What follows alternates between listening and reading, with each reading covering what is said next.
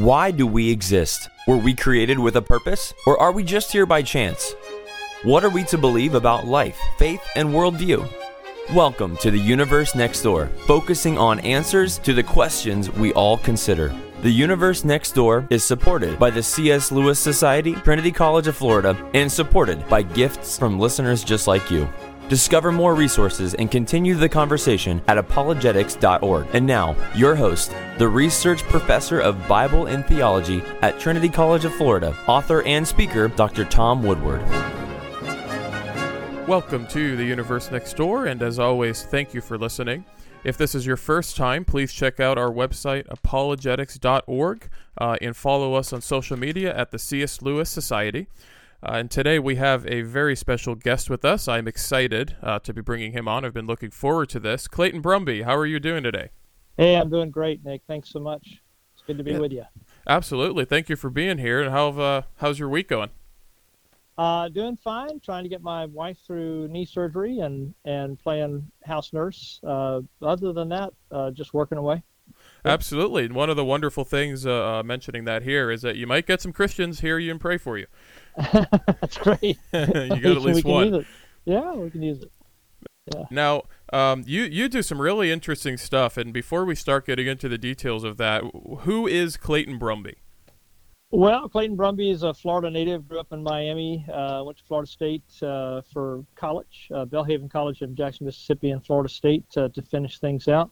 Uh, my early career was spent in youth ministry, and then uh, and then in sales uh, since then. Uh, and I'm just getting to that age of retirement, so about to wrap things up. But I still love ministry among teenagers and uh, college students. My my mentor in high school, my youth minister, uh, my youth minister in high school, uh, has never left youth ministry, never used youth ministry to Wow. go to go into adult ministry. And he said the reason for that is that he could accomplish more than in four years in the life of a teenager that he could in 40 in the life of an adult. And he That's still incredible. has people, yeah, he still has people contacting him from 40 years ago, and he he was absolutely right about that. So this is where my wheelhouse is, uh, and it's I've just never left college, I guess. So, And and so I just I have a question that that's that resonates with me because uh, many of our listeners know I am a youth pastor, Mhm. um, and I do a lot of apologetic stuff with our youth and everything. But uh, are, do you have like a niche toward students, like teenagers, and well, my my uh, my wheelhouse would be the intellectually invested uh, high school uh, and college student. Uh, people that aren't afraid to ask questions and and you know put their hand in the cookie jar, so to speak, and see what's going on. So that's um, uh, some of the stuff that I deal with is not your run of the mill uh, high school ministry. It it really speaks to kids that are invested in the life of the mind. So uh, that's that's what Wow. I gravitate toward. Yeah, that that is huge, and I think far too often people don't realize what teenagers are capable of.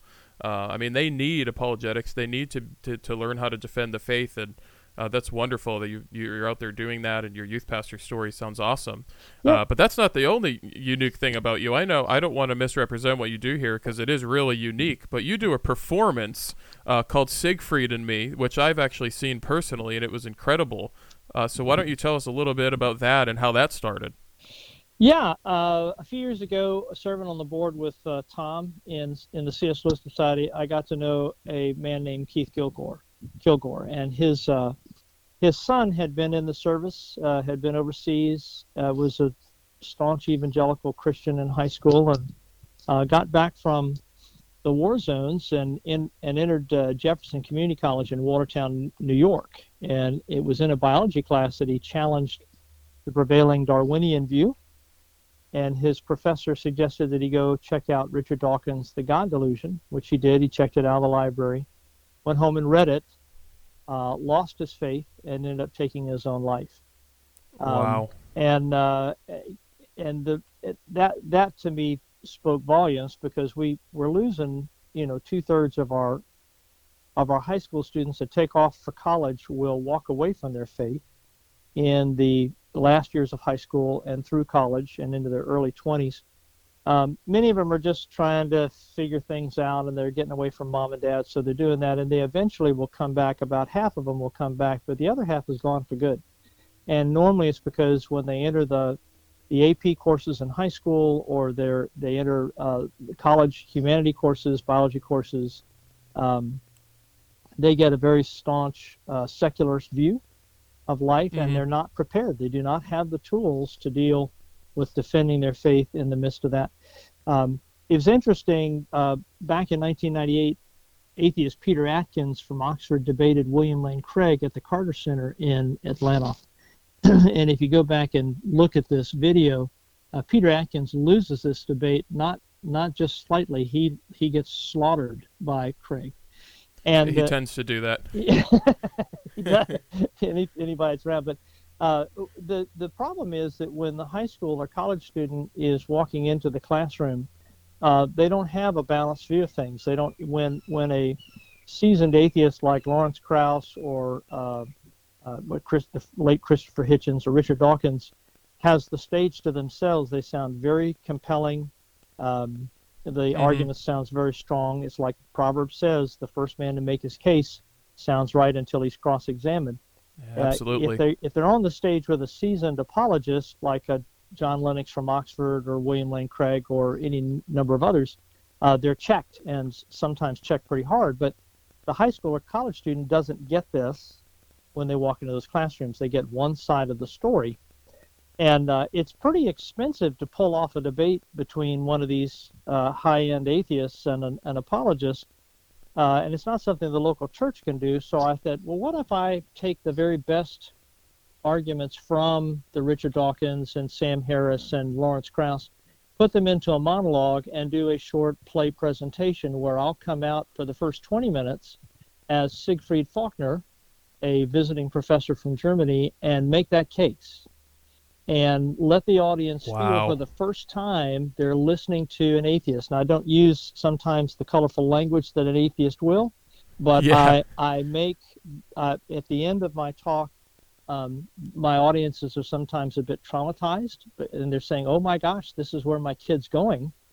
Um, I remember when I'm putting the script together feeling a little uncomfortable uh, speaking about God in the way that Siegfried did, but I, and I went to the Lord about it. I said, "Hey, God, about this," and He says, "He says it's it." it and I felt He said to me, "It's good copy. Run with it." So I I went on and I put this together, and then it's it's the play is a kind of a botch situation where scheduling messes things up, and Siegfried has the stage to himself for 20 minutes, and then he has to leave to catch his flight, and five minutes later, I come back in with a baseball cap on. I've changed my shirt, and and I come mm-hmm. back in as the Christian apologist. And then I take, I've listened online to everything he said, and I take his 12 assertions, and I answer them over the next hour and and 20 minutes. It takes a whole lot more time to unpack or answer than it is to raise a question. So um, wow, and, and, you had come to uh, actually to Trinity College um, to do this performance in, in this uh, monologue uh, at one point, and I remember in the classroom, even though we were warned the week before exactly what you were coming to do, and, and obviously you were a friend of Dr. Woodward's, and uh, there were still students when you were done with the Siegfried section who were like, "Who is this atheist guy?" And they were they were fully convinced that you genuinely were an atheist from Germany who was coming to uh-huh. try to uh, dishearten them. It, that, and it was just hilarious. It's a that's a great a compliment because I I will get people, you know, they're looking at me. I come back on stage and and people are looking at says where so where do the atheists go and i mean we're, we're we look identical because it's me but uh, but the the change in in personality and character is such that people get both sides uh, in dramatic format and when they leave they've had so much information coming at them that it's impossible for them to remember it um, so I, I tell them at the beginning of my talk the second talk uh, don't worry about remembering this stuff. You you have to remember. You don't have to remember the answers. You just have to remember that there are answers. And if they go to the website for siegfriedandme.com, the entire script is printed out uh, on that website. They can go to any assertion and look at the answer. Um, it's a two-hour presentation that is a memorized script. It's a monologue. And uh, in order to get through all this material in two hours, it has to be done succinctly and articulated well. So um, it's uh, it, you wouldn't think somebody could remember something for two hours, but you know, back in the day, the Jews remembered the entire Old Testament. So yeah, you know, yeah, it, yeah. I mean, it just depends what you what you put your mind to, and I think it's it's so important what you're doing and uh, equipping people, especially going to to universities, secular universities. Uh, pastor uh, I love to listen to named Voddie Baucham. He said something along the lines of, "If you're going to send your kids to Caesar, don't be surprised when they come back as Romans." Yes um, they have to be prepared for this. They yes. have to know, uh, and like you said, you don't have to know every single answer to every question, but you have to understand there are there are answers. Yes, and we have a responsibility to uh, examine these things. Yes. Um, so if you'd like, uh, I thought it'd be cool if we could get into some of the questions yeah. that you had uh, yeah. that you had answered throughout sure. your throughout your performance. And um, the first one, and I think this one is is uh, just huge today in 2020 and has been for quite some time. But what do you say to the skeptic or to even the Christian who says, hey, uh, I mean, do we really still believe in Christianity with science and all the findings that, uh, you know, science has accomplished at this point? What do we do with the science versus Christianity debate? Do we really still need God to kind of fill in these gaps anymore, or can we just do away with that whole? yeah, let me uh, let me step back one at one point here because I've kind of been thinking this through, Nick. Uh, when I, I, I like to call kind of what I do major league apologetics, um, because there's basically four bases that any worldview has to address, and addressed uh, address well to be valid. Um, basically four bases. One is uh, logical, one is historical, one is scientific, and one is existential how we understand things like evil how we understand uh, the problem of evil which cannot be answered actually outside of a a, a god reference um, if god's not in the picture uh, evil doesn't exist. And i'll come back to that in a moment. Uh, hmm. but they have to be able to answer those four things well. And the christian worldview does a better job a far better job of, of addressing these issues than science does and uh, and I would love to walk into a science classroom uh, anywhere in America and make that case. Uh, the the issue, the logical issue, for instance, is the beginning of the universe. Uh, the scientific issue is how we deal with Darwin and and the problems that Darwin raises for himself. Um, uh, the Cambrian explosion, uh, the whole the whole uh, idea of mutation and selection is a non-starter uh, for Darwin. Darwin uh, trips over and falls on his face before uh, the theory ever walks out the door because of that uh, formula itself, mutation and selection. So historically, we have the resurrection, and uh, and then existentially, we have how we, you know, where does consciousness come from? Uh, it's not just atoms firing in the brain. We've done there's scientific research, valid uh, and formidable scientific research on the table that it's not just the firing of the syn- synapses in the brain. Um, and then what do we do with the issues like like evil and morality, and where did how do we handle those things? So the Christian worldview addresses those four aspects far better than anything in secularism or materialism uh, can do. Wow, yeah, I'm I'm with you on that. Um, so when somebody poses a question, let's say for example, uh, well, I mean Darwinism is, is proven at this point. You just have to be silly to disbelieve it. Where do you go with that? How do you how do you even start a conversation with let's say let's say going up to somebody who maybe just got a, a two year college degree or a bachelor's degree and knows a little bit about Darwinism? How do you how do you begin? It seems intimidating. Uh, yeah, it, it would be easier for me basically to go up to the PhD uh, in the university. and uh, I have in my card, I carry around a $200 gift card from Ruth Chris Steakhouse. And it's called the Ruth Chris Challenge. Uh, give me 20 minutes in front of your students to turn virtually everybody in your classroom into a post Darwinist. If I can't do that, you get to keep the card. Take your wife to dinner. Wow. So can I uh, try? Yeah. but but the idea is this: uh, Darwin uh, Darwin was a, a a good scientist, and he uh, uh, uh, he, knew that for his theory to be a scientific theory, it had to be falsifiable, and he gave us a falsification criterion in the origin of species.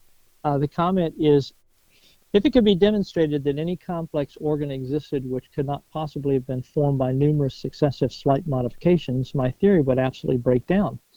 But I can find no such case.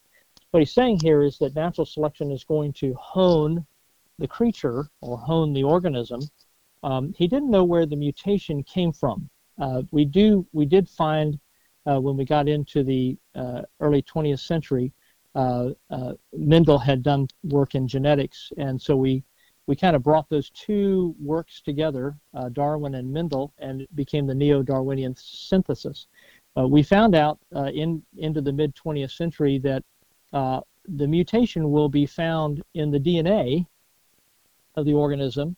Uh, there'll be a mistake. Uh, it will be brought out. Uh, it, it, will form some feature in the creature that will then be uh, then uh, formed by natural selection or chosen by natural selection.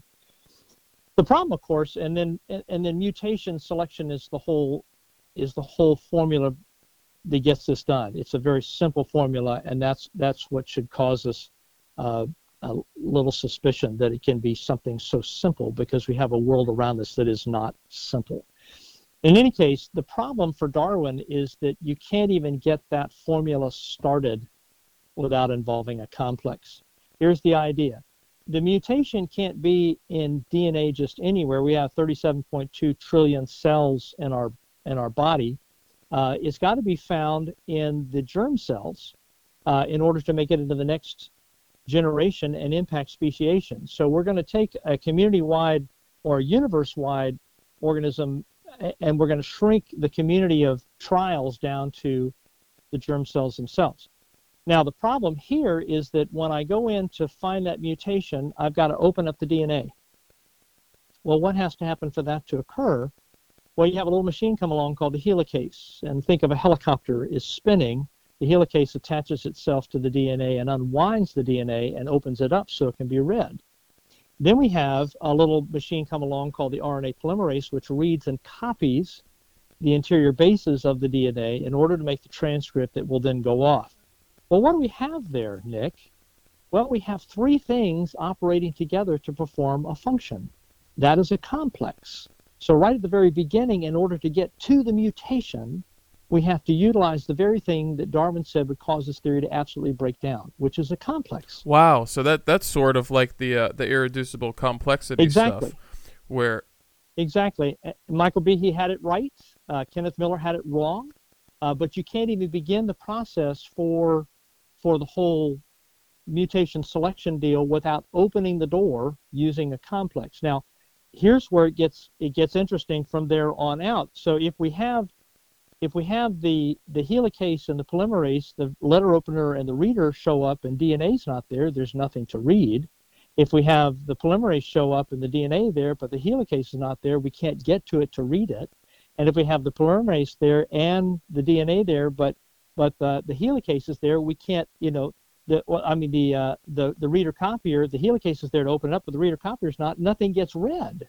So so you have a complex there. If this is not a complex, then complexes don't exist. And if complexes don't exist, then Darwinian theory is not scientific because it can't be falsifiable.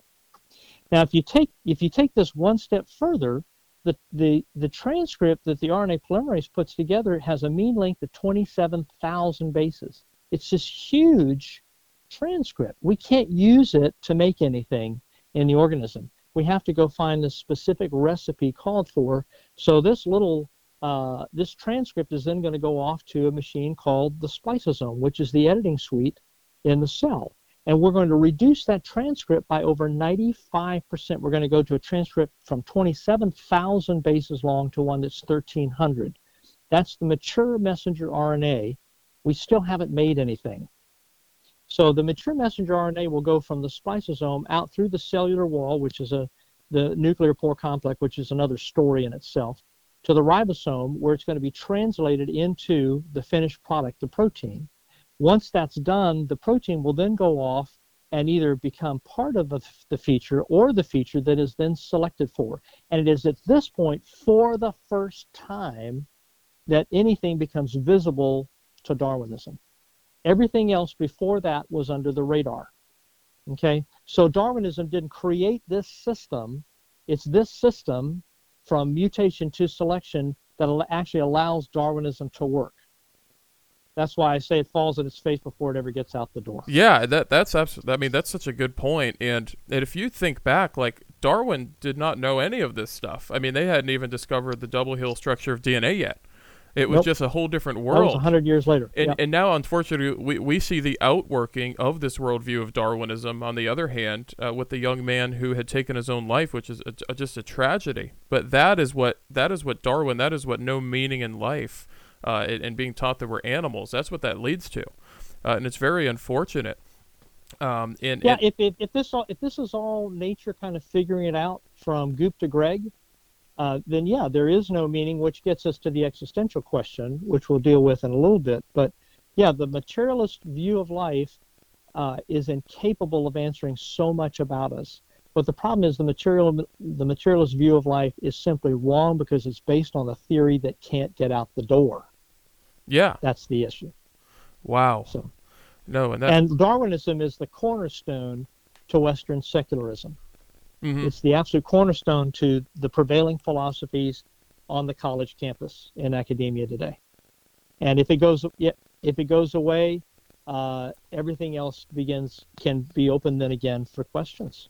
Yeah, so it, it is to make the case against Darwinism uh, is is paramount.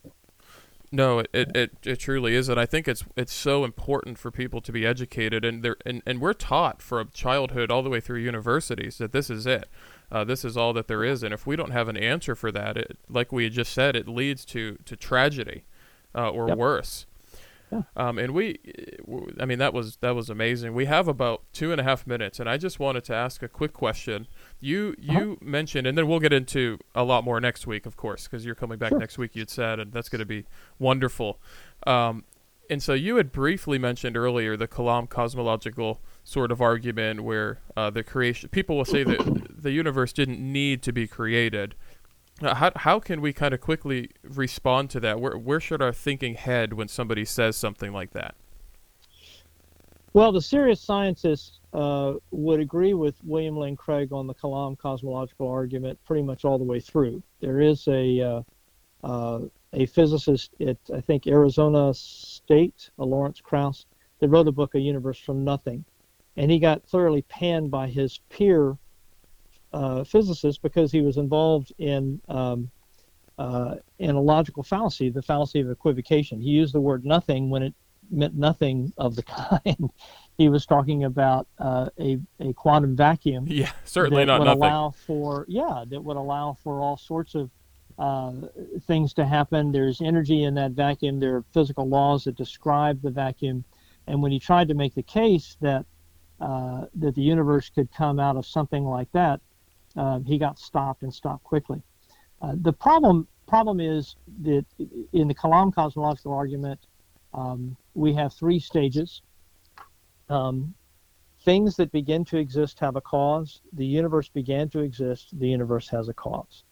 And uh, why do we know premise number one is true? Because nothing truly comes from nothing. Nothing is what, as Aristotle said, what rocks dream about. If there's nothing there, there's nothing to do anything with. So there had to be something there. Where does that something come from? Well, it comes from God. The universe began to exist. The universe uh, had a cause. And the, the simple illustration is if I have a book in front of me and I'm on page 36 of the book, could I ever have gotten to page 36 if I had to read an infinite number of pages before it? No. I could never get to any page in the book if I had to read an infinite number of pages before it. Therefore, anything that is material has to have a beginning. If it has a beginning, it has to have a cause. Well, let's say, well, what about God? Doesn't God, wouldn't God uh, fit that bill? No, because God is outside of space, time, and matter. Uh, at the beginning of the universe, space, time, and matter began.